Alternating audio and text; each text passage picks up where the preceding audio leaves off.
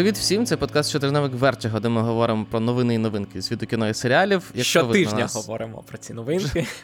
Сподіваємося, що повернемося до того, що ми щотижня про них говоримо. Якщо ви за нами сумували, ми дуже вдячні. Ми теж сумували.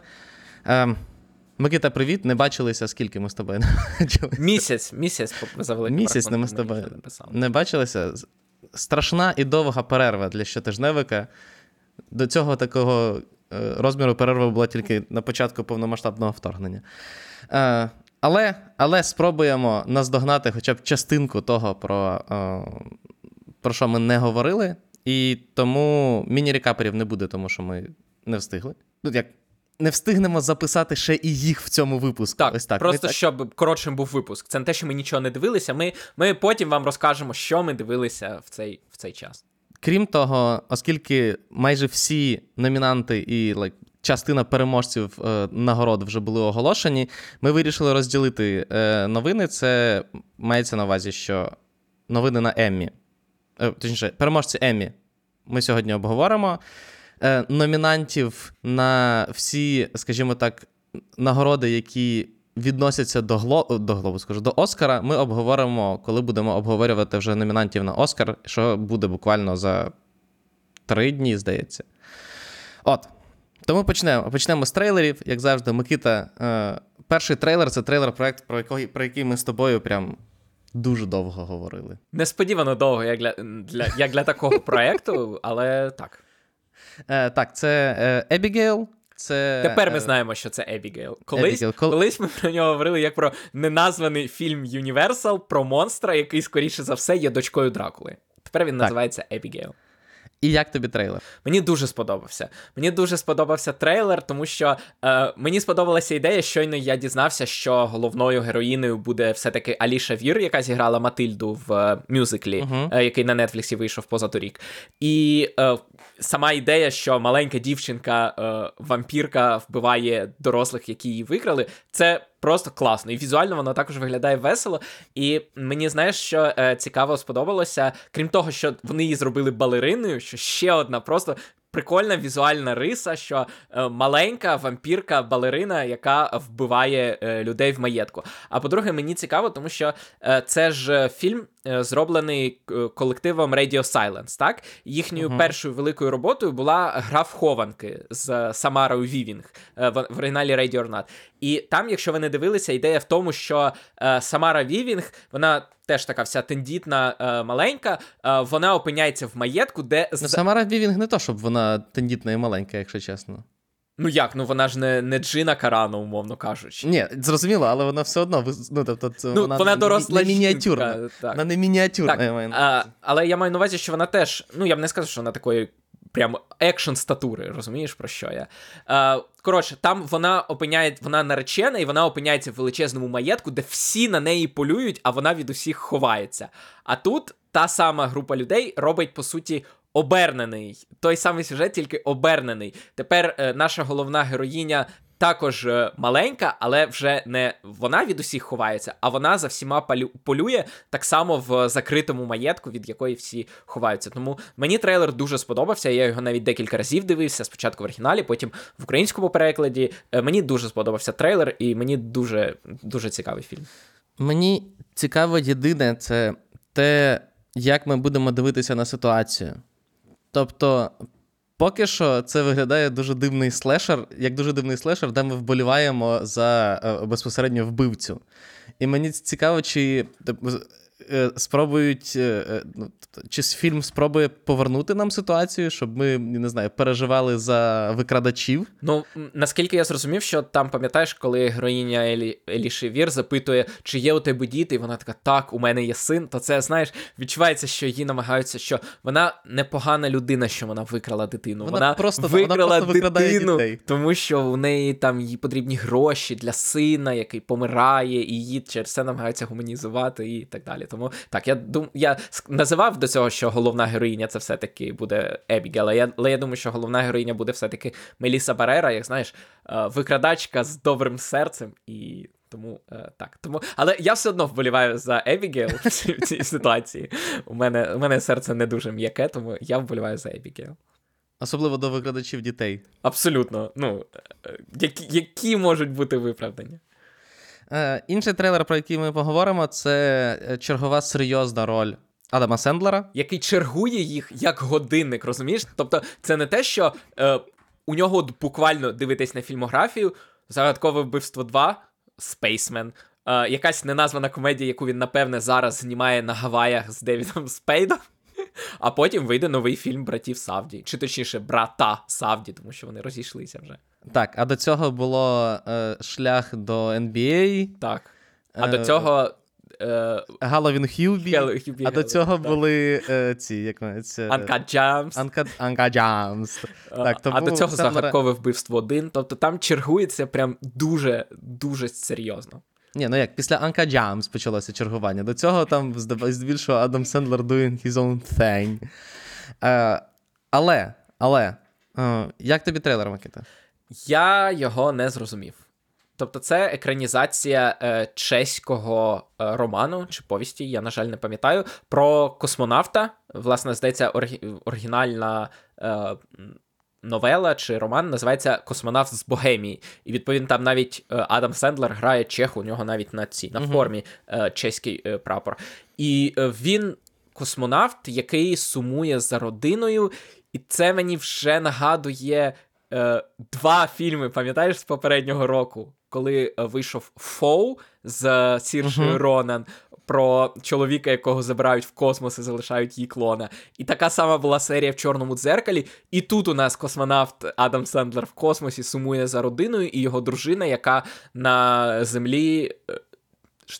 Не, не розумію, вірна йому чи не вірна. Там ще Пол Дейно, який озвучує космічного павука, який притягується до його, до його самотності, і ти не зовсім розумієш, це якби sci-fi, чи це більше драма про самотність, чи е, я. Ну, коротше, трейлер для мене складний. Мені потрібно щось просте, розумієш, як балерина вампір. Я дивлюся, бігає балерина, вампір всіх їсть. О, я розумію. А тут, тут складно, поки тут складно. Я згоден, тому що це був один з тих випадків, коли трейлер йде 2,5 хвилини, а я десь на другій хвилині перевіряв, чи він вже закінчується, чи, чи ще ні, чи ще скільки, скільки ж до кінця. Тому що так, якщо чесно, я не, не дуже зрозумів е, поки про що фільм, е, чого е, власне герой Адама Сендлера так довго на в космосі Так, летить. в космосі, куди він летить, чи він кудись летить, чи він просто навколо землі. Ну, коротше, не ясно взагалі нічого. Плюс воно, знаєш, воно таке, ну.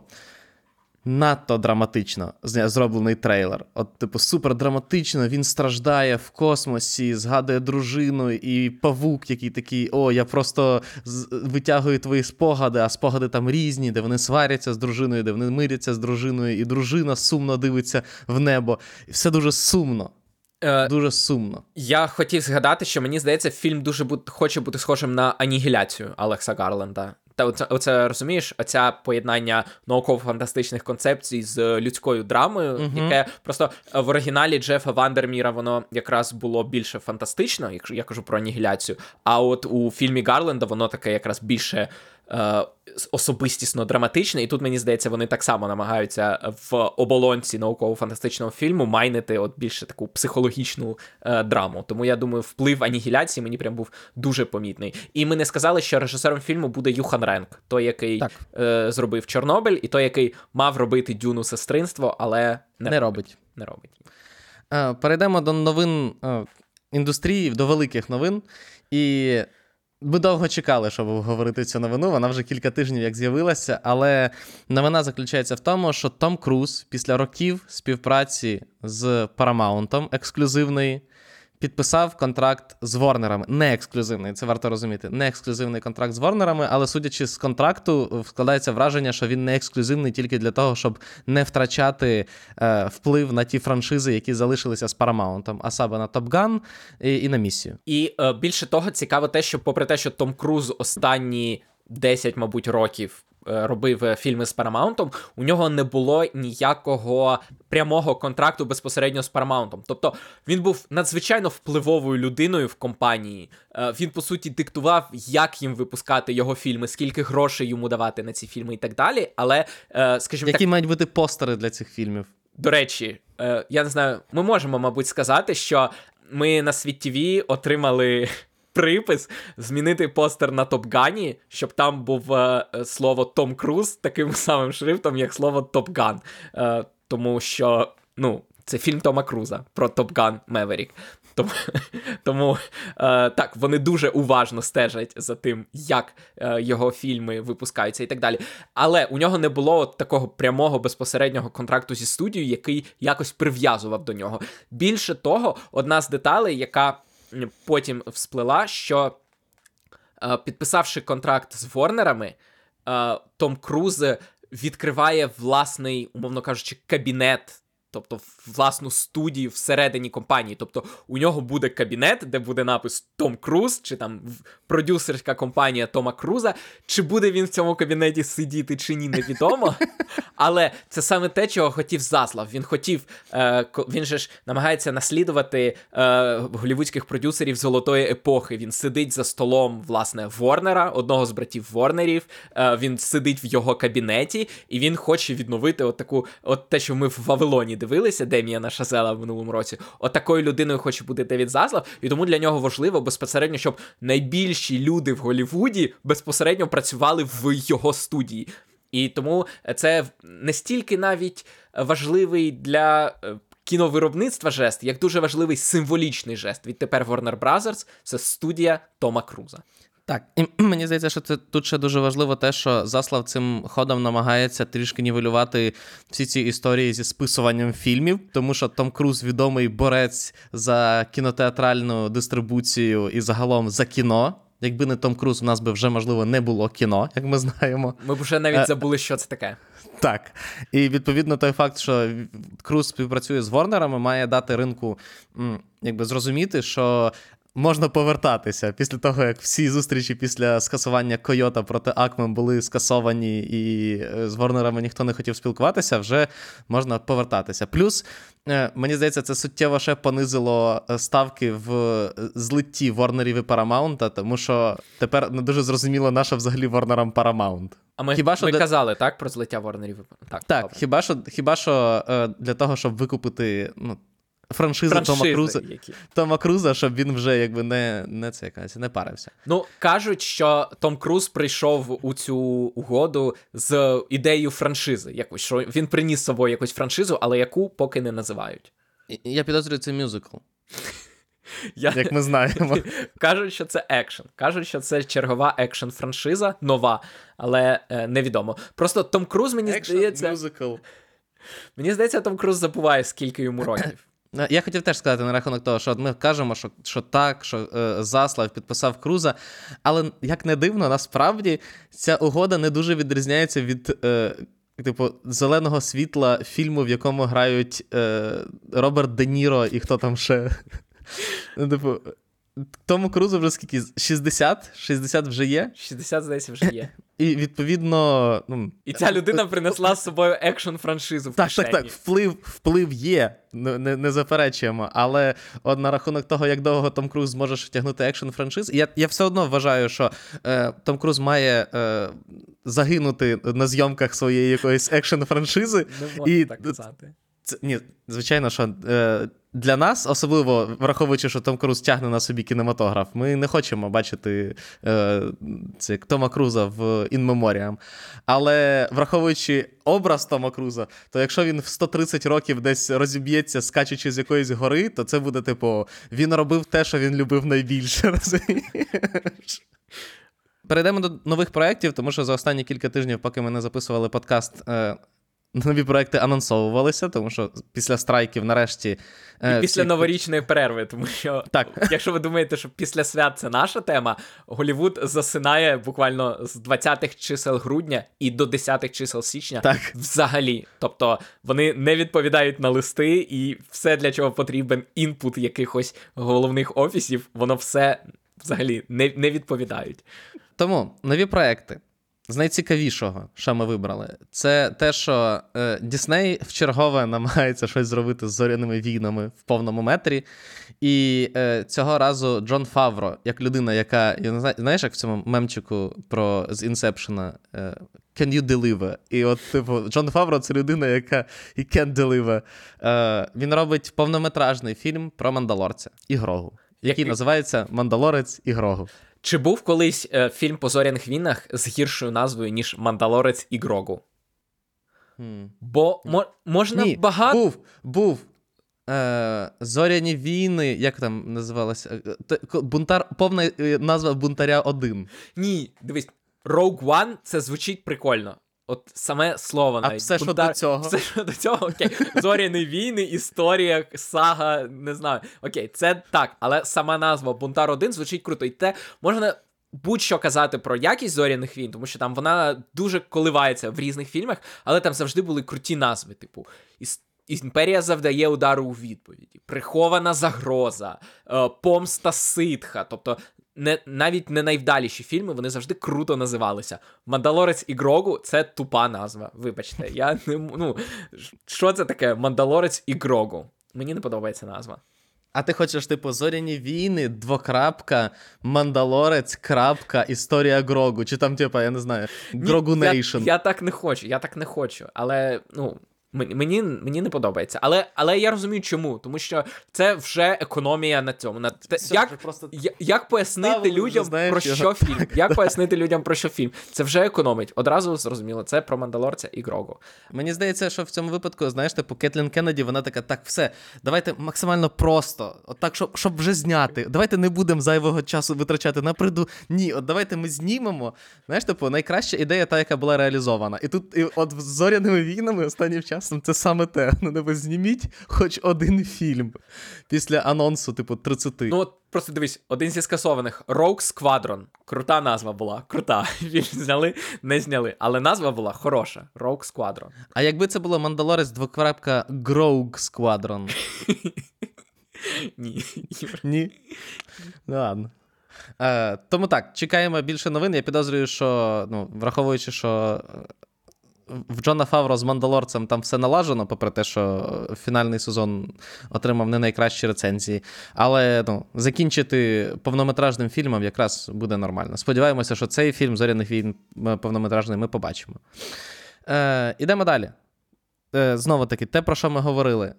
Top Gun 3 Том Круз робить разом з Парамаунтом, е, і було б дивно, якби він його не робив, якщо чесно. Але мені сподобалося, що щойно стало відомо про те, що Том Круз переїжджає в Warner Brothers, як нову студію. Paramount такі: Е, стопе, стопе, Gun, згодні, третю частину робимо. Е, і ну, вони роблять. Просто я, мені дивно, чому вони не почали це робити одразу після того, як Gun Maverick зібрав більше мільярда доларів. Чого було Вони не, тягнути? вони не думали, що потрібно поспішати, а потім ще й страйк, розумієш, і нічого не можна було сказати. От і е, вже... розумієш, вони не зна не, не цінували те, що мали. У них Так. був Том Круз, ну ми завжди встигнемо новий. А потім Том Круз пішов, вони такі. Ми ж можемо за- втратити головне. Ми, ми залишимося з Соніком. Боже, найстрашніша доля. Сонік і трансформери. Соніки. Так. Тому е, так, Top Gun 3 буде з Томом Крузом, попри те, що він буде працювати з Ворнерами. Е, ідемо далі. Новина імені двох Андерсонів з трьох. Е, значить, найгірший, про найгіршого Андерсона говорити не будемо, будемо говорити про Пола Вуси Андерсона. Е, будемо говорити про хороших Андерсонів, а саме Пол Томас Андерсон разом з Ворнерами робить свій новий фільм. Все, що ми про нього знаємо, це те, що там буде Ді Капріо, це те, що там буде Шон Пен, і те, що е, там буде Реджина Холл. І це буде найдорожчий фільм Пола Томаса Андерсона і найбільш глядацький фільм Пола Томаса Андерсона, що звучить дуже підозріло, якщо чесно. Тому що всі фільми Пола Томаса Андерсона дуже глядацькі. Абсолютно. Абсолютно.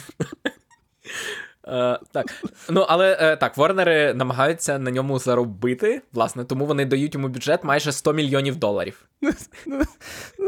Девід Заслав робить ставку не на ту. Не то, щоб я сумнівався в Полі Томасі Андерсоні. Ні, абсолютно. У Пола Томаса не Андерсона немає має, ну, слабких фільмів, але їх не назвеш глядацькими. Просто Пол Томас Андерсон не зацікавлений в тому, щоб робити. Тобто, це ж не те, що ну, просто фільми Пола Томаса Андерсона вони е, в дуже дивній. Е, знаходяться типу, суперпозиції, коли вони їх не можна назвати інді кіно. Ні, ні, їх не можна назвати там якимось авангардним артхаусом, розумієш? Але в той же час його не можна назвати е, типу, масовим кінематографом, тому що Пол Томас Андерсон зацікавлений в е, доволі складних темах. Він е, ну, типу, завжди використовує інструментар ну, типу, при зйомці, який допоможе розкрити йому певну тему, тому що там, е, наприклад, There Will Be Blood знятий по одному, я не знаю, електрична піца знята зовсім по-іншому. Inherent 2 знятий ще інакше. Але завжди це більше орієнтація на те, що хоче зняти Пол Томас Андерсон, ніж як це буде дивитися глядач. Ну, при тому, що я не можу сказати, що, наприклад, там ночі стилі бугі він прям, ну от. Не глядацький, скажімо так. Він цікавий, він класний, він динамічний, просто він довгий. Наприклад, Е, ну, типу, Магнолія. Магнолія, по-твоєму, глядацька чи ні? Ну, не знаю, мені було цікаво її дивитися, але і я про неї чув від різних людей. Тобто, це не те, що це для якогось снобського кола критиків. Я б теж так не сказав. Просто він не не масовий. Не знаю я, я навіть як це сказати. Але Так, так. Це, про це треба подумати детальніше, якщо чесно. І Що саме в Полу Томаса Андерсона не дає його фільмам, е, скажімо так. Не хочу сказати, вийти за межі якоїсь кон... вузької аудиторії, але. Просто мені здається, що, якщо чесно, е, все-таки це можливо ще й е, підхід студії. Тобто, просто раніше Ворнери навіть і не ну, особливо і не парилися тим фактом, щоб якось розкрутити фільм е, Пола Томаса Андерсона. Просто розумієш, я от думаю, що, наприклад, там е, примарну нитку. Чи можна було її в неї вкласти купу е, цього, як називається, купу грошей, як в ті самі вбивці квіткової повні е, Скорсезе? Можна. Ну так, просто вбивці квіткової повні це знов таки дивний кейс, тому що вони, якщо дивитися по касових зборах, то вони себе навіть близько не окупили. Але якщо дивитися, скажімо так, пізніші прояви на VOD, те, що ми знаємо, і ажіотаж, який вони викликали в е, ну, в цифрових продажах, ажіотаж, який вони викликали серед критиків, то не можна сказати, в тому числі, що це там супербомба. Знаєш, як флеш, який вийшов, і всі забули, вже і ніхто і не пам'ятає, що був флеш. Ну, тобто. Успішний фільм, так, він не виправдав там свій 200 з чимось мільйонів бюджет.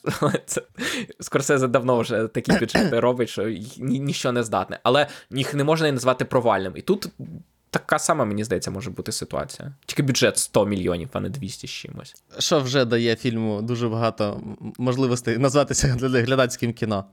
Е, Інший Андерсон. Вес теж е, анонсував е, роботу і вже перших е, акторів, які з ним працюють. Частина це пул акторів, які там в нього то Білл Мюррей там є. Але мені здається, Білл Мюррей автоматично вважається, типу, учасником фільму Веса Андерсона. Бенісіо Дель Торо, який грав у нього в французькому віснику. Е, і Майкл Сера, який ніде який новий. Е, е, Нове поповнення. Нове поповнення так в кінотеатральну трупу Веса Андерсона. Е, решта, я впевнений, ще почуємо. Ми про них. Він їх так, з мішка Едвард просто Нортон, Едвард Нортон, Тільда Свінтон, е, е, Джейсон Шварцман, звісно, куди ж без нього. Можливо, Марго Робі, яка більш-менш нова в його репертуарі. Так, там є Джордж Клуні, там може бути, там може бути Том е, Генкс. Том Генкс. Там, Я ж кажу, в, в Веса Андерсона на нього бездонний мішок вже. Е, Едріан Броуді, як ми про нього? А, точно, Едріан Броуді. Ну... Тому е, давайте так, ми зараз вам сказали ці новини, тому коли потім будуть кастити цих акторів, ми вже згадувати не будем. Одразу вважайте, що там грають Джейсон Шварцман, Тільда Свінтон і Едріан Броуді в новому фільмі теж. Так. Якщо їх там. Е, будемо говорити лише, якщо буде, буде окрема новина про те, що їх не буде. Оце буде новина. Е, І е, е, знову таки. Е, не Андерсон, але один з е, культових режисерів 90-х е, Стівен Со... Воно звучить, звичайно, специфічно, але але е, Стівен Содерберг. Я не вважаю Андерсона, Веса Андерсона культовим режисером 90-х. Мені здається, він все-таки в 2000-х остаточно вийшов на арену. Я знаю, що Академія Рашмор була раніше, і... але королівські Тененбауми, це здається 2002. Окей, а, я а це я вважаю його вивело. Я згоден. Так, е, я згоден. Андерсон трошки пізніше. От е, ПТА і Мгм. Содерберг, от вони Так, одного поля ягоди. Е, е, Содерберг анонсував новий фільм, і ми про це нічого не казали, тому що Содерберг анонсовує три фільми на, на рік і, типу, і знімає їх. З них А- док... е, от, частина документалки, які можна подивитися тільки на якомусь сайті, де ти платиш безпосередньо за цей фільм, і тобі його показують, і ти не можеш перемотати назад. Таке теж було. Е, Тому е, так. Тому що коли ти отримуєш е, Микита золоту пальмову гілку в Канах в 26 років, то після того, після цього ти можеш собі дозволити робити все, що завгодно. Але чого ми про нього говоримо? Тому що там зіграють Кейт Бланшет і е, Майкл Фасбендер. Так. І це обіцяють що? Шпигунський трилер. Тому Більше що- нічого, ні, нічого немає жодної інформації. Про фільм Веса Андерсона теж нічого не відомо. Е, але це, схоже, буде, буде все-таки live-action, а не анімація. Це, мені здається, те, що можна сказати більш-менш впевнено. Е, ідемо далі. Е, новий clash в Голлівуді. Якщо пам'ятаєте, е, був час, коли вийшли е, одночасно фільми про Пінокіо. До цього одночасно вийшла книга джунглів в Енді Серкіса і в Джона Фавро. Цього разу, і до цього таке траплялося неодноразово. Микита навіть колись розповідав, чому таке відбувається. Цього разу ми говоримо про Франкенштейна, про екранізацію Мері Шелі. І одну робить Мегі Джилленхол. І там е, зіграє ціла купа відомих зірок від е, Джесі Баклі, Пенелопи Круз е, і Крістіана Бейла, і Анет Беннінг. Хто там ще такої ще Е, забув? Чоловік Мегі Джилленхол. Е, Це Пітер Сарсгард. Який Не родич, не ро... не, да, не Скарсгард. без К. Він не Скарсгард, а Сарсгард, тому він окремо від них. І це скоріше не Франкенштейн навіть. А наречена А Франкенштейн. Наречена Франкенштейна це історія про те, як Франк... як монстр Франкенштейна е... сумує і хоче. Просто, знаєш, типу, наречена Франкенштейна вона дуже комічна, а тут, я так, судячи з м... синопсису, буде драматична історія. І неясно, хто кого зіграє. Тобто Так. можна припустити, що, мабуть, Джесі Баклі буде наречена Франкенштейна, а Крістіан Бейл монстром Франкенштейна, але, Але я, я боюся за здоров'я Крістіана Бейла, якому сказали, ти зіграєш монстра Франкенштейна, і він так зразу. і він так зразу пекс щось собі. Болт загнав якийсь в шию і вчиться з ним тепер останні два роки ходити. Відрізав руку, пришив іншу просто. Потім назад свою пришиє, е, коли закінчаться зйомки. Тому поки невідомо, хто що е, хто кого зіграє, але інший проект про Франкенштейна зніматиме Гільєрмо Дель Торо, який вписався в проблему з Пінокіо, і тепер, бачиш, він починає дублювати інших. Цікаво те, що коли вийшло Пінокіо, то як ти пам'ятаєш, один називався просто Пінокіо, це той, який зняв Земекіс для Діснея, а інший називався Пінокіо Гільєрмо Дель Торо, і з того, що ми бачимо, новий фільм Франкенштейна теж називається Франкенштейн Гільєрмо Дель Торо. Так, і одразу, в принципі, можемо сказати, що в фільмі Гільєрмо Дель Торо теж кастинг не набагато гірший, е, тому що е, Джейкоб Елорді зіграє монстра Франкенштейна. Він замінить Ендрю Гарфілда. Там мав Ендрю Гарфілд грати монстра Франкенштейна, але Але який з Ендрю Гарфілда? Ендрю Гарфілд може грати тільки монстра Франкенштейна, якщо, типу, по сюжету е, Франкенштейн захотів створити міленіала. Я не знаю, але просто це те, про що ти розповідав, коли ще були страйки, і ти розповідав, чому після того, як закінчаться страйки, не всі проекти одночасно Мгм. підуть у виробництво, тому що буде багато конфліктів. І, власне, Ендрю Гарфілд вилетів з цього проекту, тому що ну, конфлікт він не може зіграти Франкенштейна, тому е, Джейкоб Елорді зіграє монстра Франкенштейна в фільмі е, Гільєрмо Дель Торо. Так, е, крім Джейкоба Елорді, там будуть ще Оскар Айзек, там буде ще Крістоф Вальц і. Мія ще... Кот. Мія Гот, так, і ще пару, е, і ще кілька менш відомих імен. Одну секунду. Я втратив, про що ми говорили. Новий проект. Тепер вже Гая Річі, який повертається до великого голівудського кіно після дивних там фільмів, типу Операції Фортуна і цього фільму з Джилленхолом, який фінансували е, росіяни.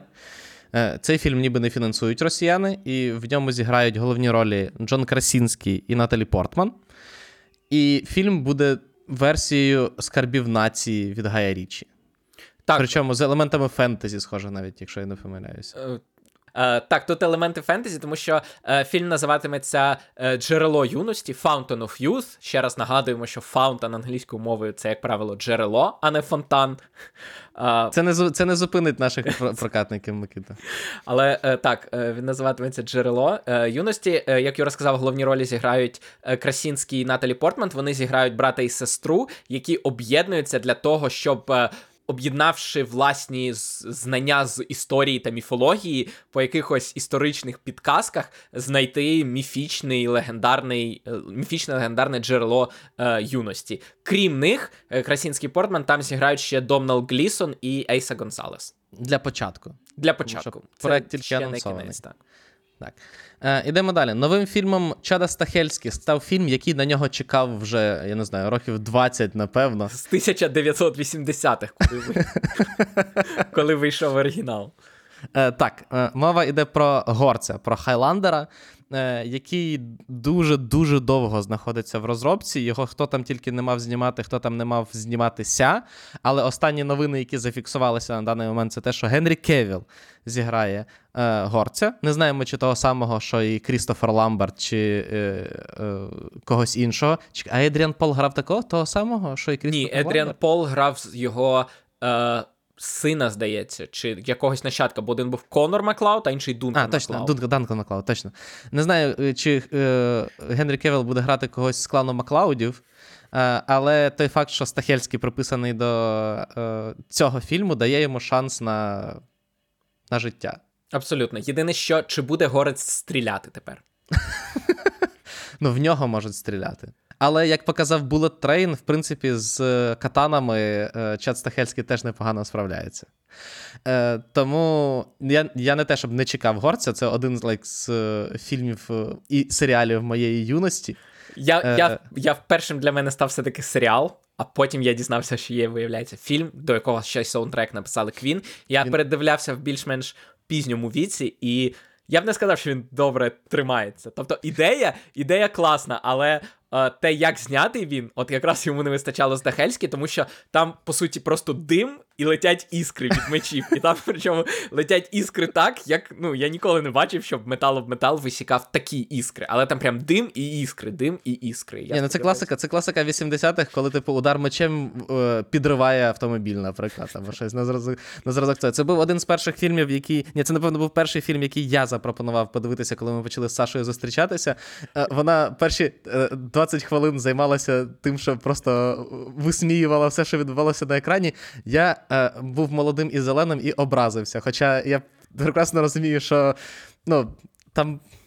Мене, на мене тиснув той факт, що я запропонував цей фільм, знаєш, але ну, будучи реалістичним, він, в принципі, більше підходить для того, щоб над, над ним посміятися, ніж серйозно його дивитися. е, І Але який казати, саундтрек хороший. Да, і казати There will be only one. Е, от. Е, значить, цікаво, чи потенційний успіх горця Стахельський е, підштовхне якийсь Lionsgate до того, щоб знімати серіал. Е, шкода, що Гравіса немає, щоб його. А, ні, Тоніса немає, щоб його показувати. Е, Як ти думаєш, чи повернеться саундтрек Квін до цього фільму? Мені здається, що вони явно для трейлерів щось куплять, тому що ну, ти не можеш це проігнорувати. Хоч мені інше цікаво, чи е, права е, на, типу, саундтрек, ну, чи права на Who Wants to Live Forever і Princess of the Universe, е, чи вони є частиною франшизи горця? Ну, тобто, можливо, Мгм, насправді вони їм не потрібно буде їх додатково викуповувати. І тоді ми почуємо стільки рімейків. Це правда. Це, це правда. Е, дочекаємося більше новин про цей е, проект, і е, перейдемо до проекту, про який всі говорили, як тільки закінчилися страйки. Навіть ще, по-моєму, страйк до кінця не закінчився, тільки ще не був підписаний договір новий. А про нього вже говорили. Це те, що Грег Деніелс робить новий офіс. Але це буде новий офіс. Це буде прям інший офіс іншої компанії з іншими людьми. І він е, ще навіть не знає, який саме це буде офіс, тому що він тільки відкриває кімнату сценаристів, які будуть брейнштормити ідеї, з яких виберуть, власне, найкращий Але- офіс. Але це буде мокюментарі про офіс. Так, це буде мокюментарі про офіс, як, власне, і сам офіс. Інший е, е, серіал за мотивами іншого серіалу це те, що CBS анонсували е, спін-офф до молодого Шелдона, який є спін-оффом до навіть не спін-оффом, а приквелом до Теорії е, Великого теорії Великого Вибуху. Е, Молодий Шелдон дуже добре себе показав на CBS. Він був, е, напевно, єдиним е, успішним ситкомом на телебаченні в останні от скільки сезонів він там виходив, 7 чи 8. І тепер от ситком буде розповідати про брата Шелдона, який, який з'являвся в теорії Великого Вибуху, але більше часу отримав безпосередньо в молодому Шелдоні, і тепер він отримує власний спін-офф про свою родину. І це такий класичний е, приклад телевізійних е, форматів 70-х, 80-х, коли е, просто насправді е, історія спін-оффів, успішних спін-оффів, вона тягнеться ще з 70-х, коли, наприклад, там в, в All in the Family, здається, Джеферсони були їхнім успішним спін-оффом, які е, ледь не претендували на ті самі, е, на ту саму важливість, що й All in the Family. Е, так само і Фрейзер був не менш успішним спін-оффом е, Cheers, ніж е, самі Cheers. Е, і я просто про це все говорю і розумію, що люди сидять зараз і думають: про що ти говориш? Що це за серіали? Е, так от, спін-офф молодого Шелдона, е, якщо С- CBS тримається за цю яка це, за соломинку е, теорії Великого Вибуху, як тільки може. Остання новина. З нових Про проєктів. Нові проекти. Так, про нові проекти. Е, Це не те, щоб. Ми навіть не знаємо, чи воно колись з'явиться, як в випадку з Джорджем Мартіном завжди буває.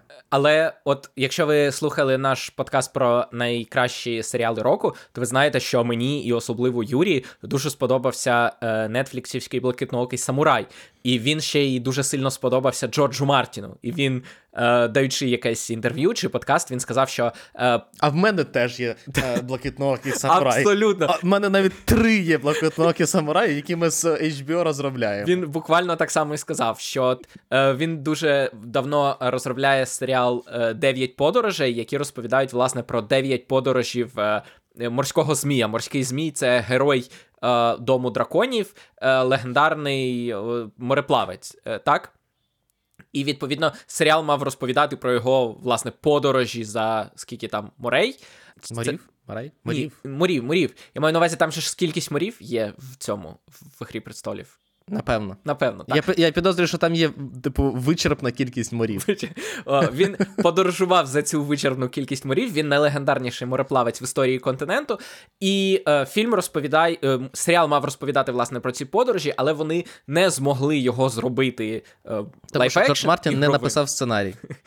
Так, і вони такі вирішили. Ну, без сценарію краще робити анімацію. Але так, він вийшов дуже дорогим, тому вони вирішили робити анімацію, і Мартін подивився блакитного самурая і такий: оце чітко, типу, анімація зачот. Має е, бути така. так, І вони анімація- такі, блін, чувак.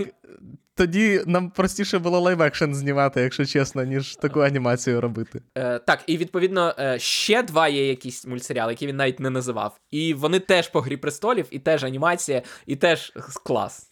Якщо якщо знаєш, фанати Гри престолів е, складають табличку, типу, чим займається Джон, е, Джордж Мартін, щоб не писати е, книжку нову в циклі е, цього льоду і полум'я, це от три. Він написав три сері... е, три анімаційні серіали. Давай не так. Поки що ми точно знаємо, що він дивився блакитноокого самурая.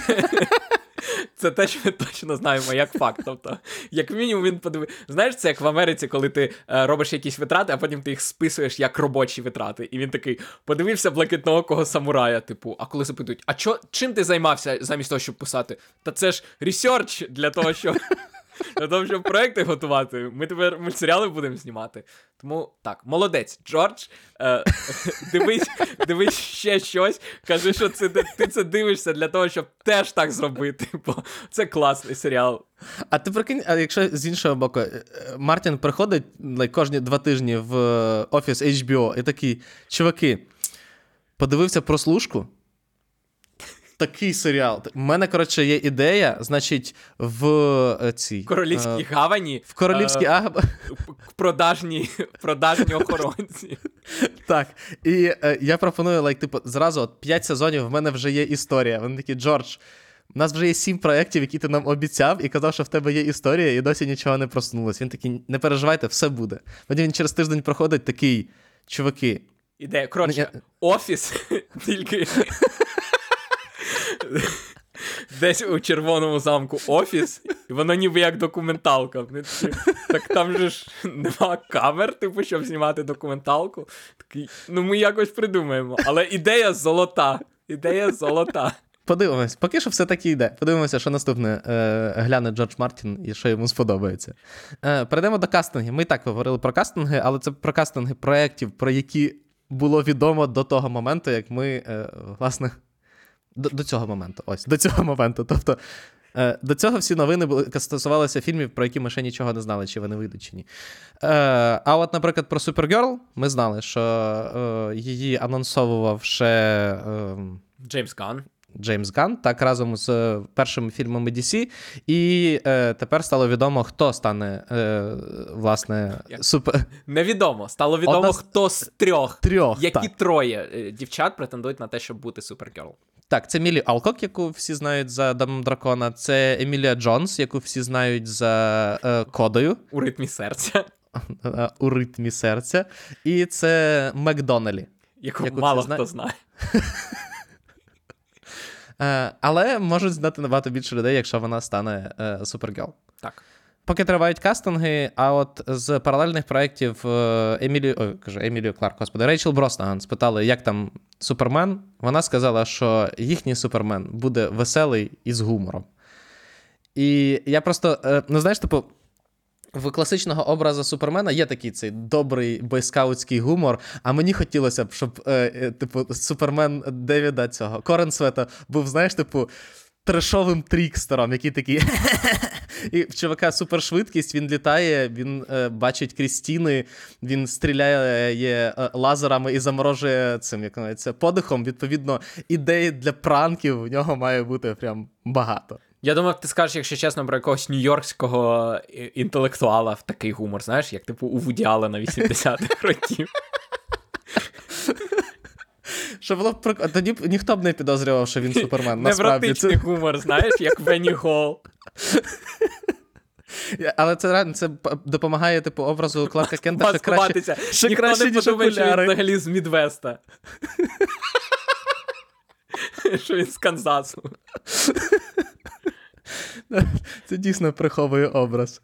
Е, тому ну, подивимося, насправді чекати лишилося, ну як, е, ще півтора року, але я думаю, що новин про, новини про Супермена будуть з'являтися, тому що, враховуючи, що вже почалися зйомки, е, щось це нам покажуть. Повертаємося до інших проєктів, які вийдуть в 2025 році. Це останній з нас, другий сезон з трьох. Бо, як ми пам'ятали і пам'ятаємо, Крейг Мазін і Ніл Дракман казали, що другу, е, другу частину гри вони розділять на два сезони. Е, серіал знайшов свою Еббі. Це буде, це буде Кейтлін Девер, яка зіграла, яка грала в Dopesick у з останніх її великих ролей і в освіті. Е, е, крім того, Янг Мазіно, якого ви знаєте як Hot Asian Guy з Біфа, е, зіграє зі сварки, так, зіграє Джесі і е, е, Ізабель, е, Ізаб... Господи. Ізабела Мерсед зіграє Діну. Я не, поки немає, немає сенсу, якщо чесно, щось коментувати, тому що люди, які грали в е, гру, вже мають свою думку з приводу цих е, кастингів. Люди, які не грали в гру, поки взагалі не, роз- не зрозуміють, що, Це так. це. Я і не грав в гру, такі Кейтлін Девер зіграє Еббі. Окей, дуже добре. Кейтлін Девер хороша акторка. Хто така Еббі? Гадки не маю. Подивлюся, коли вийде другий сезон в 2026 році. Ні. Ти думаєш, його ще перенесуть? Ну, Подивимося. Його ще навіть не почали знімати. Ну, лише півтора року. до 2020... Давай так. В них ще є два роки, щоб він вийшов. Він може вийти 31 грудня 2025 року. так. Перша, перша серія. Угу. Е, Відьмак, який, здавалося, помер вже давним-давно, е, продовжує жити і тягнути в свій проект неочікувані кастинги. Наприклад, е, стало відомо, що Лоренс Фішборн е, зіграє е, одного, напевно, з найцікавіших е, персонажів в Відьмаку, а саме е, кого Микита? Я не знаю, я не шарю в лорі Відьмака, бо я не дочитав ще до цього. А ти почав читати е, Відьмака? Ну, я, я читав Відьмака Юра ще до того, як це стало мейнстримом, ще до того, як. Ще тоді, коли це були просто оповідання е, Сапковські. Це була Це перші три книжки. кінець нульових. Так, це був кінець нульових. А вже потім вийшли ігри, вже потім це розрослося в величезний фентезійний цикл. Е, до нього я не дочитав, але він зіграє Регіса. Регіса. Так, він зіграє Регіса, вампіра, друга Геральта, е, дуже такого. ну, Віч, оскільки вампіри в е, е, світі відьмака живуть дуже-дуже довго, то він такий дещо втомлений життям, е, іронічний, е, е, та що веселий, а такий дружній вампір, скажімо так. Регіс мені дуже подобається. Його, він, його дуже класно е, зробили в моєму улюбленому DLC до третього відьмака і like, за сумісництвом моїй, напевно, улюбленій грі це саме кров і воно. Е, і е, я бачу Лоренса Фішберна в цій ролі, але мені здається просто, що він буде надто схожим на його Морфея, а це мені не дуже подобається. Мені подобається дещо інший. Е, Регіс, але я все одно не буду його, скоріш за все, дивитися, тому що я не зміг подивитися третій сезон Відьмака, а враховуючи, що замість Генрі, Генрі Кевіла там ще й буде Ліам. якийсь. Я хотів сказати Лі, Ліам Нісон, але Ліам Ліам, Гемсворт. Ліам Гемсворт, так, е, то взагалі не зрозуміло, для чого існує цей проект на даний момент. Але, як ми бачимо, четвертий сезон таки дійсно буде. Бо ходили розмови після того, як його як рекаснули е, Гемсворта і ну, після реакції думали, що, можливо, на третьому сезоні все закінчиться. Е, Ідемо, продовжуємо говорити про проекти, які вийдуть в 2025-му. Хоча я не знаю, чи Відьмак вийде в 25-му чи в 26-му. Е, Але точно в 25-му році вийде третій сезон Білого Лотоса. І там стало відомо, в принципі, я думаю, всі, хто там зіграють. Так, по суті, всі хедлайнери третього сезону стали відомі. Це е, Керрі Кун, відома за залишеними Leftovers. Е, Це Паркер Позі. Е, Це Мішель Монаген, яку ви могли бачити в першому сезоні справжнього детектива. Це Джейсон Айзекс, якого ви могли бачити в ролі Люциуса Малфоя в е, франшизі про Гаррі Поттера. Це Волтон Гогінс, який дуже багато де грав. Е, Якого ви десь точно якого бачили. ви десь точно бачили, дуже, дуже відомий, те, що називається character actor е, з дуже виразним неповторним обличчям. Це Патрік Шварценеггер, син. Арнольда, якого ви могли бачити в поколінні Ві, це Емі Лу Вуд, яка зіграла в секс. Сексуальній освіті, і це е, молоді актори, е, е, молодий актор Сем Нівола. Він зіграє також одну з ролей. Також там ще зіграє якийсь серб, який підтримує російське вторгнення в Україну. І це Ми, ми проти цього. ми проти цього. Е, цей серб, сподіваюсь, він помре. Там же ж хтось має померти. Я сподіваюся, що він помре ще під час цих, під час е, зйомок і його замінять на когось іншого. Ні, я не це мав на увазі, але окей. Е, Це, е, розчеловечились трошки, але так. Закликаємо Мегого написати е, офіційного листа HBO і сказати, що Україна проти такого кастингу. Ем, йдемо далі. Ну, Багато новин про Майнкрафт. По, по Майнкрафту, якщо ви чекаєте, е, то ви, напевно, вже пам'ятаєте, що головну роль там зіграє Джейсон Момоа. Е, А крім того, там зіграють Джек Блек, там зіграє Дженніфер Кулідж, там зіграє Кейт Маккінон, і там зіграє е, Джемейн Клемент. Всі винятково коміки. Тобто Так. Майнкрафт, який, в принципі, очікується, мабуть, що це буде блокбастер якийсь, поки що кастить винятково коміків. Навіть Момоа, я б сказав, що він більше комічний актор, навіть, ніж екшн. актор. Він, Микита, мамен.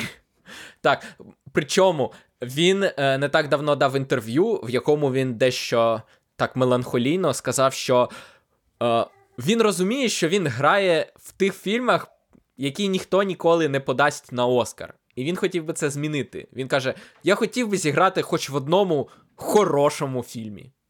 Тому я думаю, це буде не Майнкрафт, але може після Майнкрафта буде якийсь хороший фільм від Момоа. Мамова треба дочекатися, просто щоб його закастили, знаєш, як е, в, в, кудись в Unsembled каст, якусь магнолію, десь по- по- полу Томаса Андерсона потрапити на очі для того, щоб Чи Весу зака- Андерсону. От Чи ми, Весу. ми щойно сьогодні казали про те, що вони знімають нові фільми. Вони явно ще не добрали каст до кінця.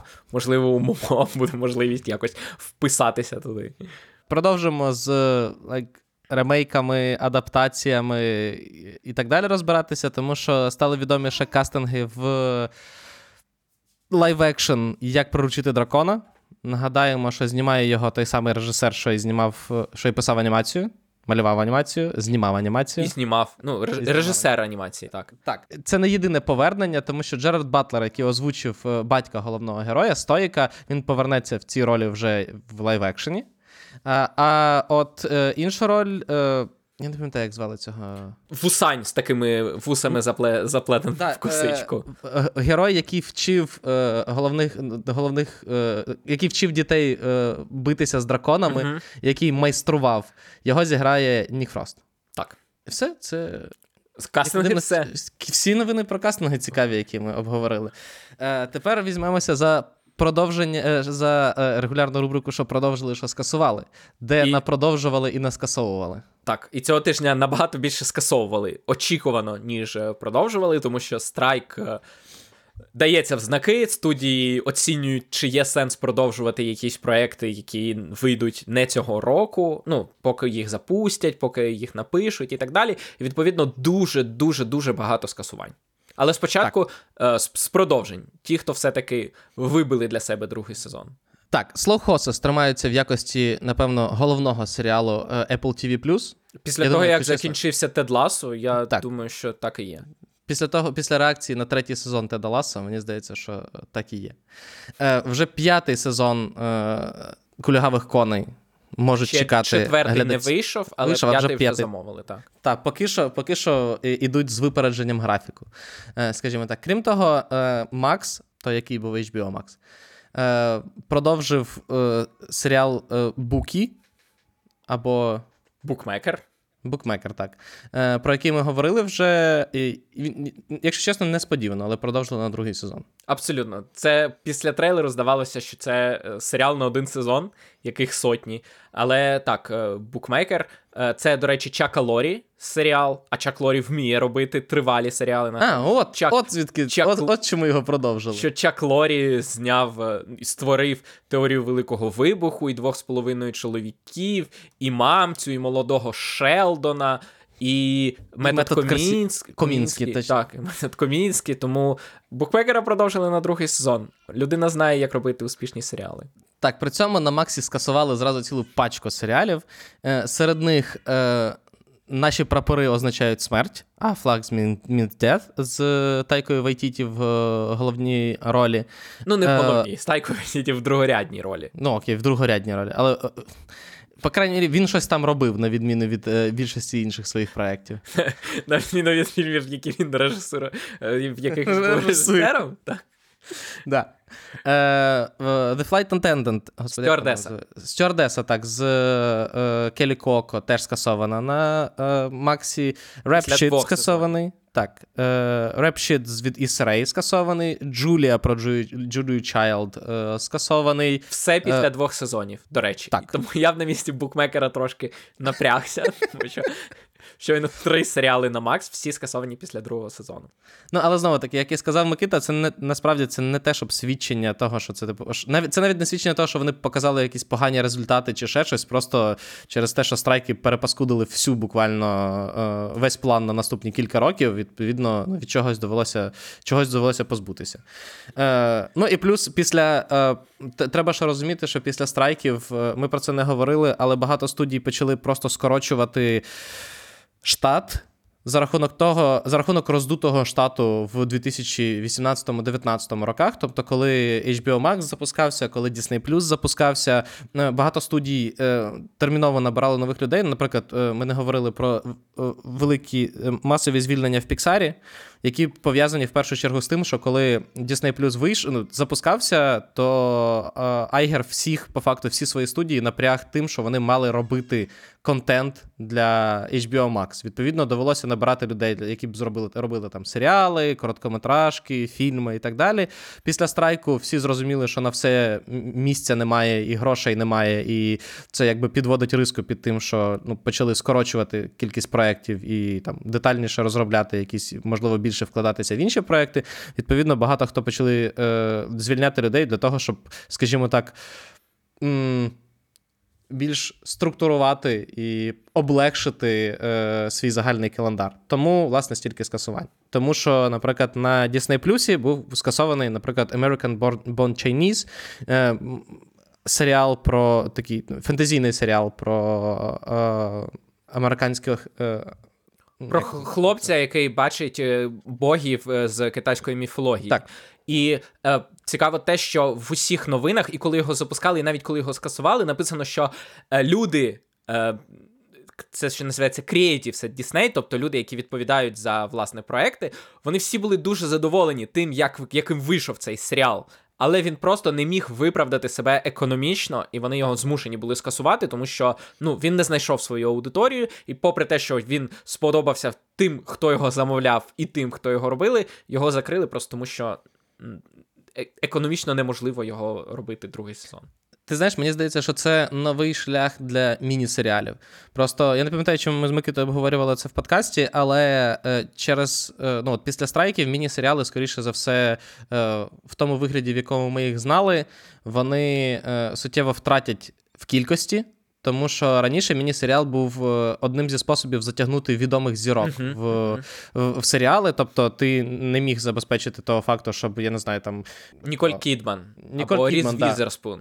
Да, вони щоб вони грали там 5 сезонів десь в якомусь серіалі. Відповідно, ти їм а потім обіцяв. виявилося, що можна. Можна так. Потім ти їм обіцяв один сезон, ти знімав міні-серіал, потім його продовжували, якщо він був дуже успішний. Зараз нікого вже не здивуєш взагалі тим фактом, що ну, типу, великих кінозірок великі кінозірки просто перетворилися на великих голівудських зірок, які знімаються і в кіно, і в серіалах. Відповідно, потреби в е, міні-серіалах відпала. І це скоріше, знаєш, типу, мені здається, міні-серіали стануть більш експериментальним жанром. Тобто, типу, щось таке, що ти навряд чи продовжиш. А потім такі, ого, воно так вистрілило, що в принципі можна і продовжити. Е, Будуть існувати в такому напрямку. Е, Інший серіал, який скасували цього тижня, це серіал, який скасував. Як на е, мемі з е, Франко з балади Бастера Скракса. Типу, перший раз в випадку з Мінкс це так само, тому що його скасовують вдруге. Це серіал. Це серіал. Якого? Я не пам'ятаю, хто його робив, але це серіал про е, порножурнал для жінок е, в 70-ті роки. Е, комедія з Джейком Джонсоном е, в головній ролі і е, його робили для Макс. Там вийшов перший сезон, а, а потім е, після того, як. А, ти запитував, для якої платформи? Для так. для якої платформи? Так, е, перший сезон вийшов на Макс. Е, Макс замовив другий сезон, вони його майже дозняли, і серіал закрили. Власне, от коли Девід Заслав тільки прийшов, тільки прийшов, це був один з перших серіалів, який закрили, навіть попри те, що був майже дознятий другий сезон. Його викупив канал Stars. Е, звичайний лінійний кабельний канал. Там на ньому вийшов другий сезон, який ніхто з акторів не міг. Промоутити через страйки, і відповідно ніхто не знав, що він там вийшов, його ніхто не подивився, і серіал вдруге закрили. Тепер вже, мабуть, остаточно. На Apple TV Plus скасували серіал з моєю улюбленою назвою. Скасували Шмігадун після другого сезону. Так. Е, Нагадаємо, що він називається Шмігадун, тому що це пародія на мюзикли, а один з е, мюзиклів називається Брігадун, і відповідно він називається Шмігадун. І нагадаємо, що другий сезон Шмігадуна називався Шмікаго. І розумієш, який потенціал втрачений? Абсолютно. The Schmound of Schmusic для третього сезону? Шмемілтон. Шмемілтон. My Schmair. Да. Або Шмец. Так, або Шмец, або Шмаш-Машмент стільки, стільки ідей, стільки потенціалу, по суті, пішло в нікуди. До речі, на рахунок Шмікаго. Е, я скористаюся нагодою е, сказати, що якщо ви не знали, то молодий театр е, купив е, права на показ е, бродвейського Чикаго. Ой, кажу, Чикаго, господи, е, не Чикаго, Кабаре.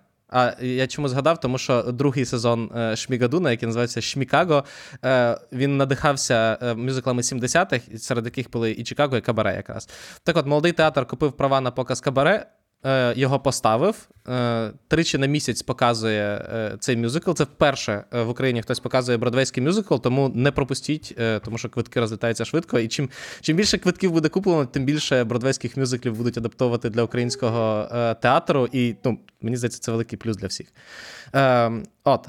Остання новина про продовжені скасовані проекти це мирний і спокійний е, відхід серіала, а саме в випадку з хорошим доктором е, на ABC е, сьомий сезон. стане останнім сезоном для цього серіалу. Так, це не якесь грубе скасування. Це, Так, абсолютно. скажімо, він піде на, на покой. Як ти думаєш, е, Девід Шор, Девід Шор ж правильно? Так. Не Говард Шор. Не Говард Шор це, це який Це композитор, так. Чи Девід Шор е, візьметься за новий медичний серіал? Звісно, через декілька років, абсолютно. Е, нагадаємо, що Девід Шор це творець хаоса і творець е, е, хорошого доктора. Е, тому, якщо ви раптом е, досі передивляєтеся хаоса і думаєте, блін, от ви, ви ще щось таке зняли, то от хороший доктор, в принципі, це, це ваша тема. Абсолютно. Е, як ми казали щодо сезону нагород, про більшість нагород е, Оскарівських ми поговоримо в е, окремому випуску, який буде присвячений номінаціям на Оскар і на е, Оскар-related нагороди. Е, там ми поговоримо і про глобуси, хоча про глобуси буде найменше. Бо, як ви пам'ятаєте, ми ігноруємо е, цю, цю нагороду. Ми поговоримо про Critics' Choice Awards, ми поговоримо про е, всі е, профільні е, нагороди Гільдій. Гільдій, так, які впливають, ну як впливають, по яких можна, які, по яких Микита вичисляє Оскар like, з 90% точністю, е, і про Бафто, тому що вона завжди е, поруч з Оскаром іде. Вона сьогодні вредна. Це вона минулого року нагородила е, на Західному фронті без змін і змусила мене до останнього нервуватися, що він може е, теж отримати Оскар. Слава Богу. А сьогодні ми поговоримо про Еммі. Еммі, які мали відбутися у вересні, але не відбулися через акторський страйк, тому що всі боялися, що, по-перше, актори або не прийдуть, а ті, хто прийде, буде критикувати. Е, Студії за те, що вони відмовляються йти на зустріч е, протестувальникам. Тому е, вручення відбулося в січні е, замість вересня. І Так. найбільше це сказалося на одному з головних тріумфаторів е, цієї пригоди. Е, Це е, серіал Ведмідь, який отримав е, нагороду за найкращу комедію, який отримав нагороду за найкращу чоловічу роль. Це Джеремі Аллен Вайт за найкращу жіночу роль. не, не забігай вперед. Що ти хотів сказати про кажу? Ми ж зараз- зараз Так, по я розумію. Я про те, що е, нагороджували ведмедя за перший сезон, який вийшов. А, але це не через 2000 страйки. Це частково через страйк. Окей, його б нагород... якби його в вересні нагородили за перший сезон, коли другий сезон ще вийшов три тижні тому. Ну. це було ще більш-менш. А так його в січні нагородили за червень Ну, відчувається 2022 року. Так, але тут просто треба сказати якраз те, що е, Микита має, має на увазі, просто сезон Еммі закінчується 31 е, травня. Тобто до 31 травня треба. Тому, власне, в е, 2022 році була настільки величезна кількість серіалів, які вийшли з березня по травень, тому що всі хотіли потрапити на Еммі. А е, ведмідь, який не очікувався хітом, вийшов, як я зараз пам'ятаю, 8 червня став хітом і відповідно потрапив в, в новий цикл Еммі. Е, але знову таки, як ми будемо говорити, е, е, академіки явно голосували одразу за два сезони. Абсолютно. Тому. І враховуючи, що третій сезон, скоріше за все, ми не побачимо раніше 25-го року. Тому, ну, можливо, вони ж. Ні, враховуючи, наскільки швидко він зняв і перший, і другий правда. сезон, я думаю, що ми теоретично можемо і в цьому сезоні його побачити. Так, але все одно нагороджувати наступного сезоні буде другий сезон. Так. Е, окей, давайте давай пройдемося по основних, е, е, по основних номінаціях, тим більше, що е, все одно Е- розмов. Е- Еммі вважає, що нам треба дивитися три серіали. Три Like, серіали, і так. все. Так, найкраща драма очікувано відійшла Succession. Спадко- Нагадаємо, нагадаємо, якщо ви тільки почали спадкоємців, то ви можете послухати або е, наш подкаст про перші три сезони, які ми записували з Яріком і з Микитою, або наші подкасти, е, рекапери на всі серії останнього сезону, які ми записували теж з Яріком і з Микитою, а частину е, випусків записували просто Ярік з Микитою без мене. Бо мене не було. Найкращим е, актором в драматичному серіалі став Кіран Калкін, який обійшов в першу чергу Брайана Кокса е, і Джеремі Стронга, своїх партнерів по е, спадкоємцях. Микита, як ти вважаєш, наскільки. Ну, крім того, він від, е, обійшов Боба Оденкірка з Better Call Saul, Педро Паскаля з The Last of Us і Джефа Бріджеса зі старого. Е, Микита, як ти вважаєш, чи е, заслуговує Кіран Калкін, перш за все, цю, цю нагороду? Чи він її в когось вкрав? Ні, я вважаю, що давно пора. Я казав завжди, що Роман був моїм улюбленим персонажем, і в останньому сезоні йому дали грати, типу, ще більше. Ми знаємо, що актори люблять е, такі, скажімо так, полярні е, ролі, коли можна і покричати, і поплакати, і, по, і побісити. І це була саме така роль для Калкіна. Там він і плакав, і ридав, і страждав, і кричав, і був е, мерзким, гадким в серії про вибори. Ти просто ненавидів його персонажа. Е, тому е, так, я вважаю, що він заслужив. Е, Джеремі Стронг своє вже отримав за ті сезони, де він був, скажімо так. Звучить, звучить як покарання. Джеремі Стронг я вже отримав. Е, Покарання Джеремі Стронга, Юра, це пити коктейль, який він. Який він пив насправді. Як там? Так. Так. Так, е, він його пив насправді, і, і за це не отримати Еммі, розумієш? Але е, так, я радий за Кірана Калкіна. Він, він нарешті став головним Калкіном родини. Так, так, на даний момент можна казати, що головний Калкін родини це Кіран. Найкраща акторка в драматичному серіалі е, тут передбачувано отримала, отримала Сара Снук за е, спадкоємців. Крім того, тут була Кері Рассел за дипломата, Белла Рамзі за останній з нас, Елізабет Мос за. За серіал, який я думав, закінчився три роки тому, за оповідь служниці. Е, Мелані Лінські за Yellow Jackets і е, Шерон Хорган за е, Bad Sisters. Е, власне, в, мені здається, в Сари Снук тут не було конкуренції абсолютно. Мгм. І пощастило бути єдиною. Е, Єдиною акторкою зі спадкоємців. так, так, так. Відповідно, вона акумулювала всі голоси і спокійно взяла Еммі. Е, найкращим актором другого плану в драматичному серіалі. Ось тут, звичайно, ось тут була. Мені Міля допомагає комент, е, коментувати це все. Е, ось тут е, була бійка між білим лотосом і е, спадкоємцями, спадкоємцями, тому що на вісім номінацій було чотири номінації з білого лотоса: це Еф Мюррей Ебрагам, е, Майкл Імперіолі, е, Тео Джеймс і Вілл Шарп. Шарп і всі, хто грали в е, білому лотосі, проти всіх, хто грали в, е, в спадкоємцях. Це Ніколас Браун, Метті Макфадієн, е, Алан Рак і навіть Олександр Скарсгард. Серед них всіх е, нагороду отримав найдостойніший. Меттю Макфадієн за свій просто винятковий четвертий сезон Succession е, отримав е, Емі. Скажімо так, знову переміг. Так, так. Абсолютно. А, а от, от е, єдині номінації, де е, Білий Лотос міг якось позмагатися з е, спадкоємцями і перемогти, це найкраща. Друга, е, акторка другого, другого плану в драматичному серіалі, тому що е, з е, спадкоємців тут була тільки Джей Сміт Кемерон, яка зіграла. Е, господи, Я теж забув, як звуть персонажку її. головну, юри, головну юристку. Так, головну юристку компанії. Е, крім того, тут була Елізабет Дебікі за корону е, і раз, два, три, чотири, е, п'ятеро людей з білого лотоса тут були, крім Дженніфер Куліч, яка отримала цю е, нагороду. А яку Микита назвав комедійною акторкою, коли ми говорили про неї в Майнкрафті. Тому що, тому Білий Лотос це комедійний серіал. Я досі вважаю, що той факт, що е, Барі і Ведмідь змагаються за комедію, а Білий Лотос і спадкоємці за драму це повний Ні, ну, абсурд. Спадкоємці за драму можуть змагатися. А Білий Лотос. Як бачимо, теж. Так, Я найбільший... кажу, давно вже треба було розділити просто на годинні і півгодинні, бо суто, ну, по суті, це єдина різниця між ними.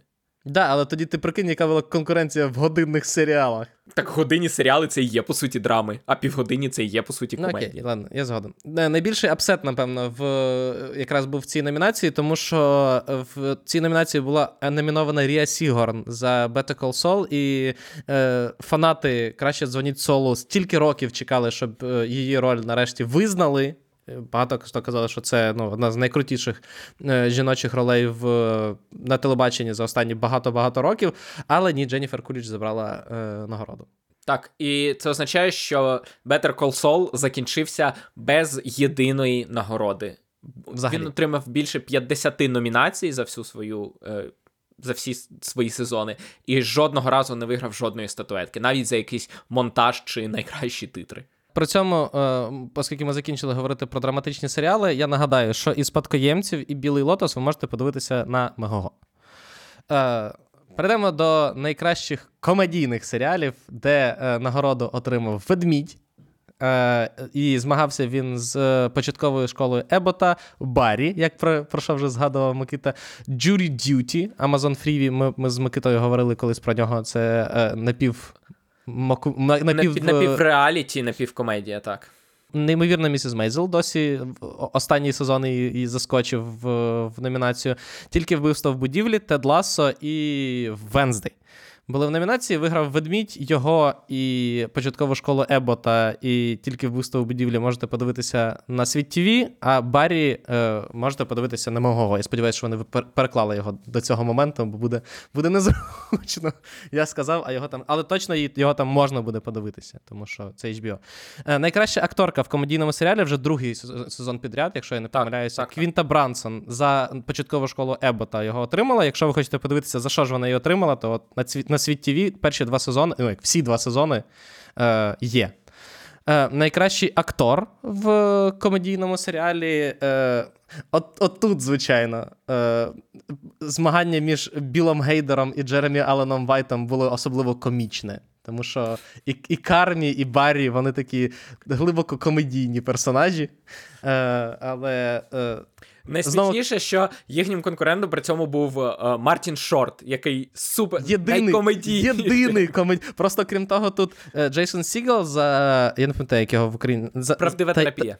Таємницю, таємниця правдивої терапії. Просто правдивої терапії, де знову таки в нього не комедійна роль, тобто, ну, типу, взагалі не комедійна роль. І Джейсон Судейкіс за Теда Лассо, і наскільки я пам'ятаю, останні сезони Теда Лассо теж казали, що вони не те, щоб дуже комедійні.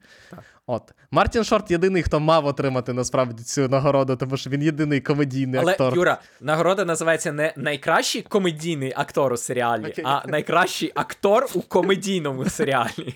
Окей, я згоден. А, я згоден. Джеремі Аллен Вайт за ведмедя е, отримав е, цю нагороду. Наскільки Е, реклама трусів, по-твоєму, вплинула на е, ці голоси? Значить так, якби е, реклама Кельвіна Кляйна вийшла, like, типу, просто проблема в тому, що вона вийшла надто пізно. Е, ну, тобто, я підозрюю, що голоси на той момент вже були пораховані. Ну так, Але е, як- голоси були пораховані ще в серпні, відповідно. Так, так, якби вона, якби вона вийшла перед е, підрахунком голосів, я впевнений, що Джеремі Аллен Вайт просто, типу, ну, він би взяв ще більше голосів.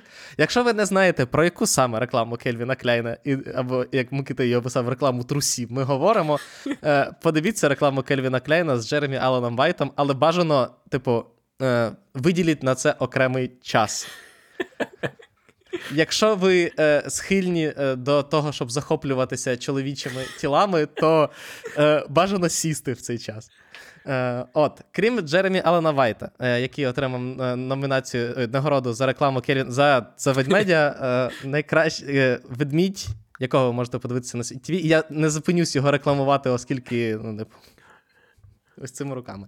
Е, також нагороди за ведмедя отримали е, Ебон Мос Бахрах, який зіграв Річі, і Микита в одному з е, чатів, коли ми обговорювали, справедливо зазначив, що він його отримав за другий сезон, а не за перший сезон. Не те, щоб в першому сезоні він гірше грав, але в другому сезоні було більше. В другому сезоні він проявився як персонаж. В першому сезоні він е, був просто Е. Казін Річі, він нічого особливого не робив. Так.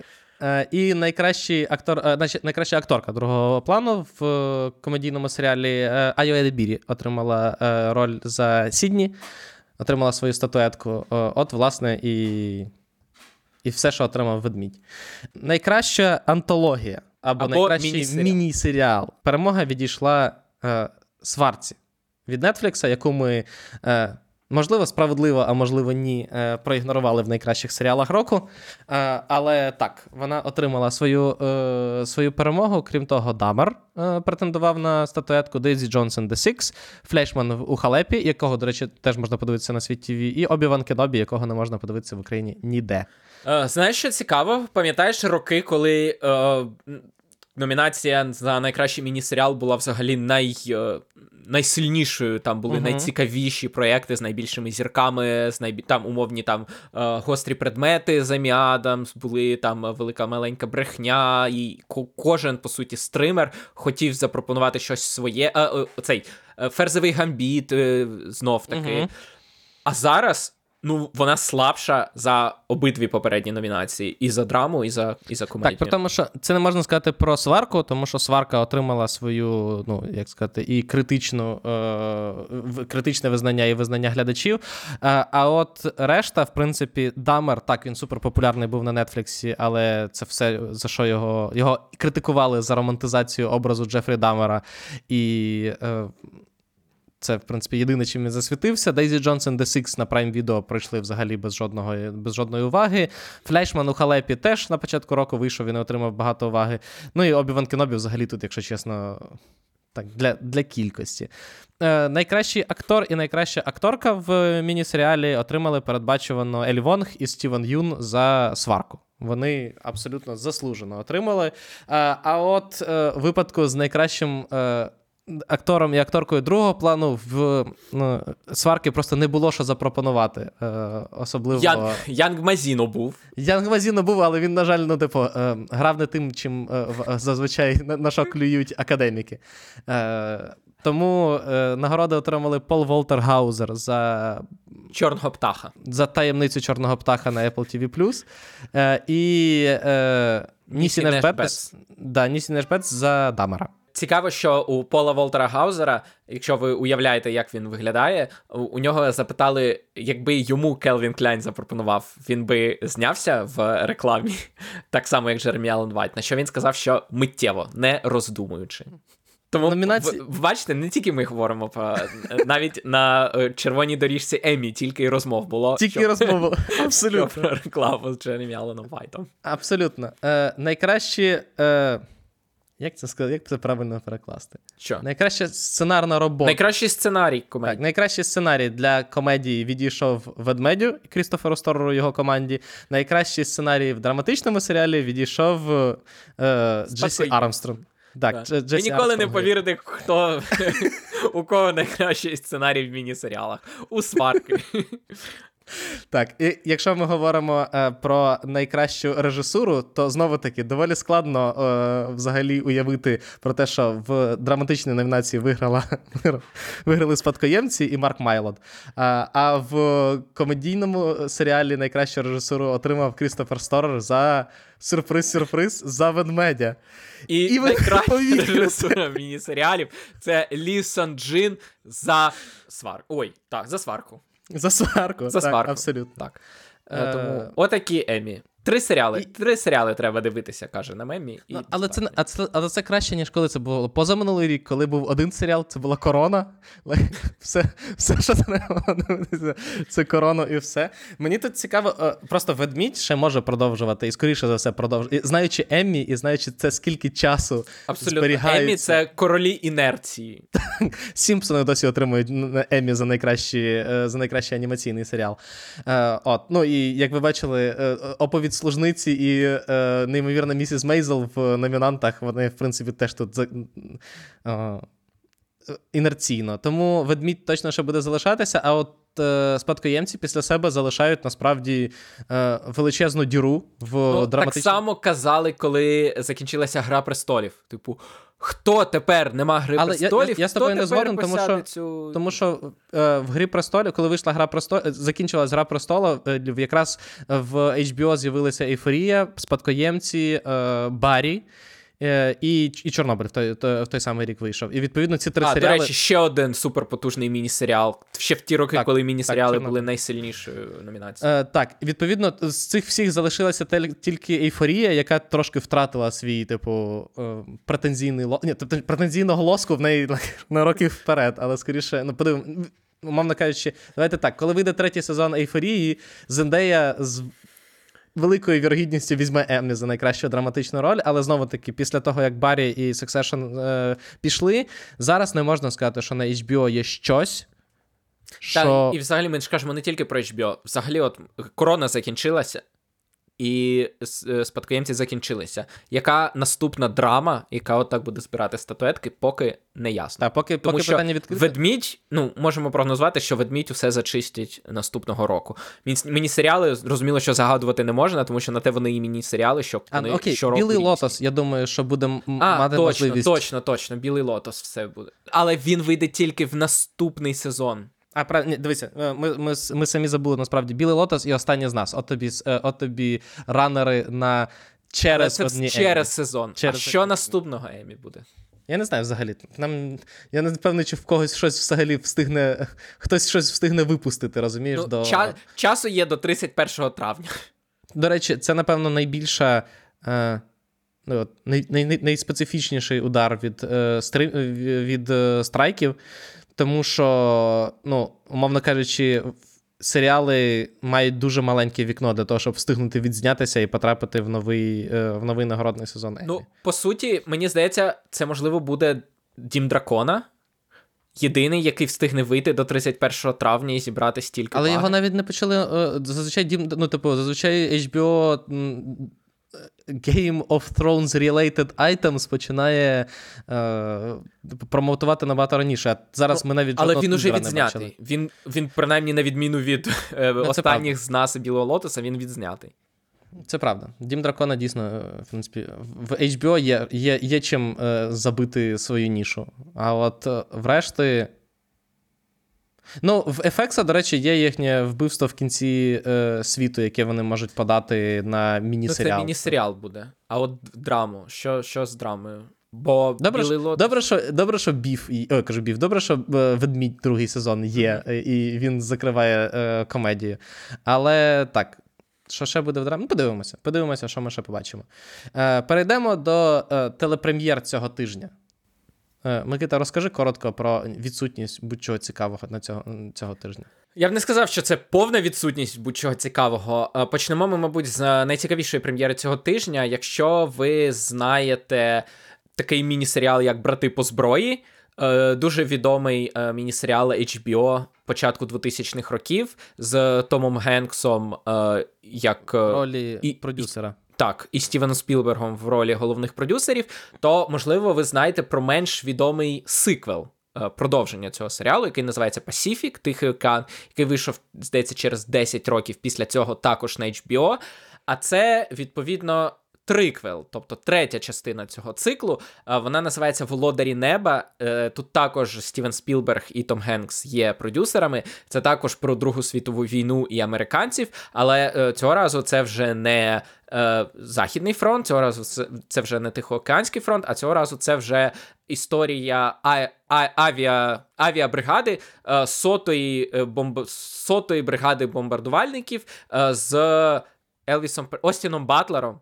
В... З Денисом Преслі головній ролі. З Остіном Батлером у головній ролі. Так, тому е, якщо ви дивилися братів по зброї і Тихий океан, то це своєрідне продовження цих е, масштабних епічних е, бойових е, серіалів вам- про Другу Якщо вам війну. раптом зараз потрібен серіал про війну. Є люди, яким такі серіали потрібні. Ну, я, мені, я навіть не зміг додивитися братів по зброї, тому що я дуже важко сприймаю контент про війну. А, а, але зараз він так. Е, ну, принаймні, вони літають на F якихось, і сподіваюся, ми цього року також будемо літати на літаках F якихось. F, ми, ми не F-16, а F якої моделі в Володарях Неба, я не знаю. Е, інший міні-серіал, який виходить цього тижня, це на Amazon виходить е, міні-серіал Емігранти в оригіналі Expats. Е, от якраз Юра казав, що колись міні-серіал був єдиною спробою затягнути суперзірку в серіал, і це. Серіал замовили ще тоді. Відповідно, це здається з 2019 року. Амазон розробляв цей серіал, і тому тут Ніколь Кідман у головній ролі. Вона грає жінку, яка живе в Гонконзі, і там починаються якісь е, драматичні події, пов'язані з е, її дітьми, її родиною. І так, з трейлером мало що зрозуміло про сюжет, тому що це не хай концепт, це така серйозна драма, е, яку ми можливо почуємо, коли будемо говорити про Емі за наступний е, рік. Так, так. А, е, наступний міні-серіал цього тижня багато міні-серіалів. Наступний міні-серіал, який виходить цього тижня, це е, в четвер на Нетфліксі виходить Гризельда з. Виходить Гризельда на Нетфліксі з Софією Вергарою в головній ролі. Софія Вергара найбільше відома як е, комедійна акторка за серіалом е, Американська сімейка. Тут вона грає серйозну драматичну роль, а саме Гризельду Маркос, яка створила найбільший картель, е, наркоторговий синдикат е, на території Мексики та е, Майамі. І інші дві прем'єри цього тижня це. е, Вже не міні-серіали, але на Нетфліксі виходить е, мультсеріал Володарі Всесвіту Революція. Це другий мультсеріал у всесвіті е, Володарів Всесвіту, Masters of the Universe про пригоди Хімена та його друзів. І на Paramount Plus в четвер е, виходить приквел до фільму Sexy Beast Джонатана Глейзера, який ніхто не просив, і дуже смішно, що. Е, Трейлер цього е, серіалу є на Ютубі, і там е, в, коментарях до трейлера купа людей пишуть, що це виглядає жахливо і абсолютно не схоже на фільм оригінал Sexy Beast. І офіційний, е, офіційний аккаунт Paramount відповідає на всі ці коменти і каже: типу, ну не подобається, то не дивіться. Або, або типу, перший фільм ніхто не скасовував, можете йти і дивитися, якщо вам подобається. От. А, і ти, просто ти треба ще додати, що Paramount вважає цей фільм, цей серіал тентполом. Е, так. Тобто, тобто, це.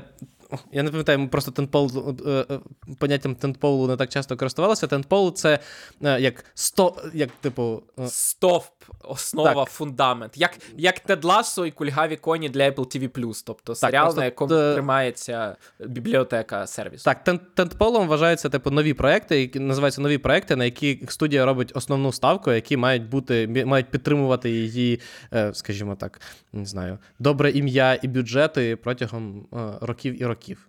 Так. От вам, от вам рівень Paramount Plus. Так, тому якщо ви дивилися раптом фільм е, Джонатана Глейзера Sexy Beast, е, в якому Бен Кінгслі грав, і думали, де ж ще історія про цих героїв, то вона виходить цього тижня. Так, в українському прокаті, е, якщо вам подобається Сідні Свіні, е, то на вас чекає е, фільм Люблю тебе ненавидіти. Якщо вам подобається Глен Пауелл, а таких людей набагато менше. Не те, щоб Глен Пауелл був найкрасивий, просто в нього явно фанбаза набагато менша. То той самий фільм вас цікавить, тому що це історія про класична романтична комедія про двох героїв, які сходяться для того, щоб комусь там щось довести, а насправді вони одне одного ненавидять, але потім відповідно закохуються одне в одного. Найбільше відомий е, цей е, е, фільм тим фактом, що тим, що відбулося навколо нього. Просто під час зйомок, власне, в Сідні Свіні і Глена Павела почався роман, але він досі виглядає настільки щиро, що всі почали згадувати часи золотої епохи Голлівуду, коли акторів казали, так, ви одружуєтеся, бо вам потрібно промоутити фільм, в якому ви граєте подружню пару. Тут приблизно так само. Чи вірите ви їм, чи ні, ваша справа, як і наша справа, чи віримо ми їм. Е, але так, на цьому все. Е, дякуємо, що слухали нас. Е, дякуємо, що чекали нас і писали нам. А де подкасти це е, якби нас підтримувало. Е, ми сподіваємося, що ми повернулися в щотижневий ритм. Е, от про Оскари ми поговоримо додатково наступного тижня. Так само будемо е, поновлювати розмови про е, найцікавіші фільми, які ми бачили останнім часом. Можливо, поговоримо про анатомію падіння, поговоримо про Солтберн, поговоримо нарешті про найкращі фільми 23-го року і запустимо новий сезон кіноліги. Багато роботи в нас на, на, на наступні тижні. Е, от. Тому. Е, Точно ще з вами е, побачимося. Е, підписуйтесь на, на наш YouTube, підписуйтесь на наші подкаст-платформи, коментуйте, е, ставте нам хороші оцінки, підписуйтесь на наші Patreon, Coffee або ставайте е, спонсором на YouTube. Е, і е, Всі гроші дякуємо. з цього ми передаємо на Збройні На, Сили на України. України, так, і дуже дякуємо нашим Збройним силам України за те, що ми досі можемо записувати цей подкаст, і ми робимо все для того, щоб їх підтримати. Е, і почуємося з вами наступного тижня. Точно. Па-па. До побачення.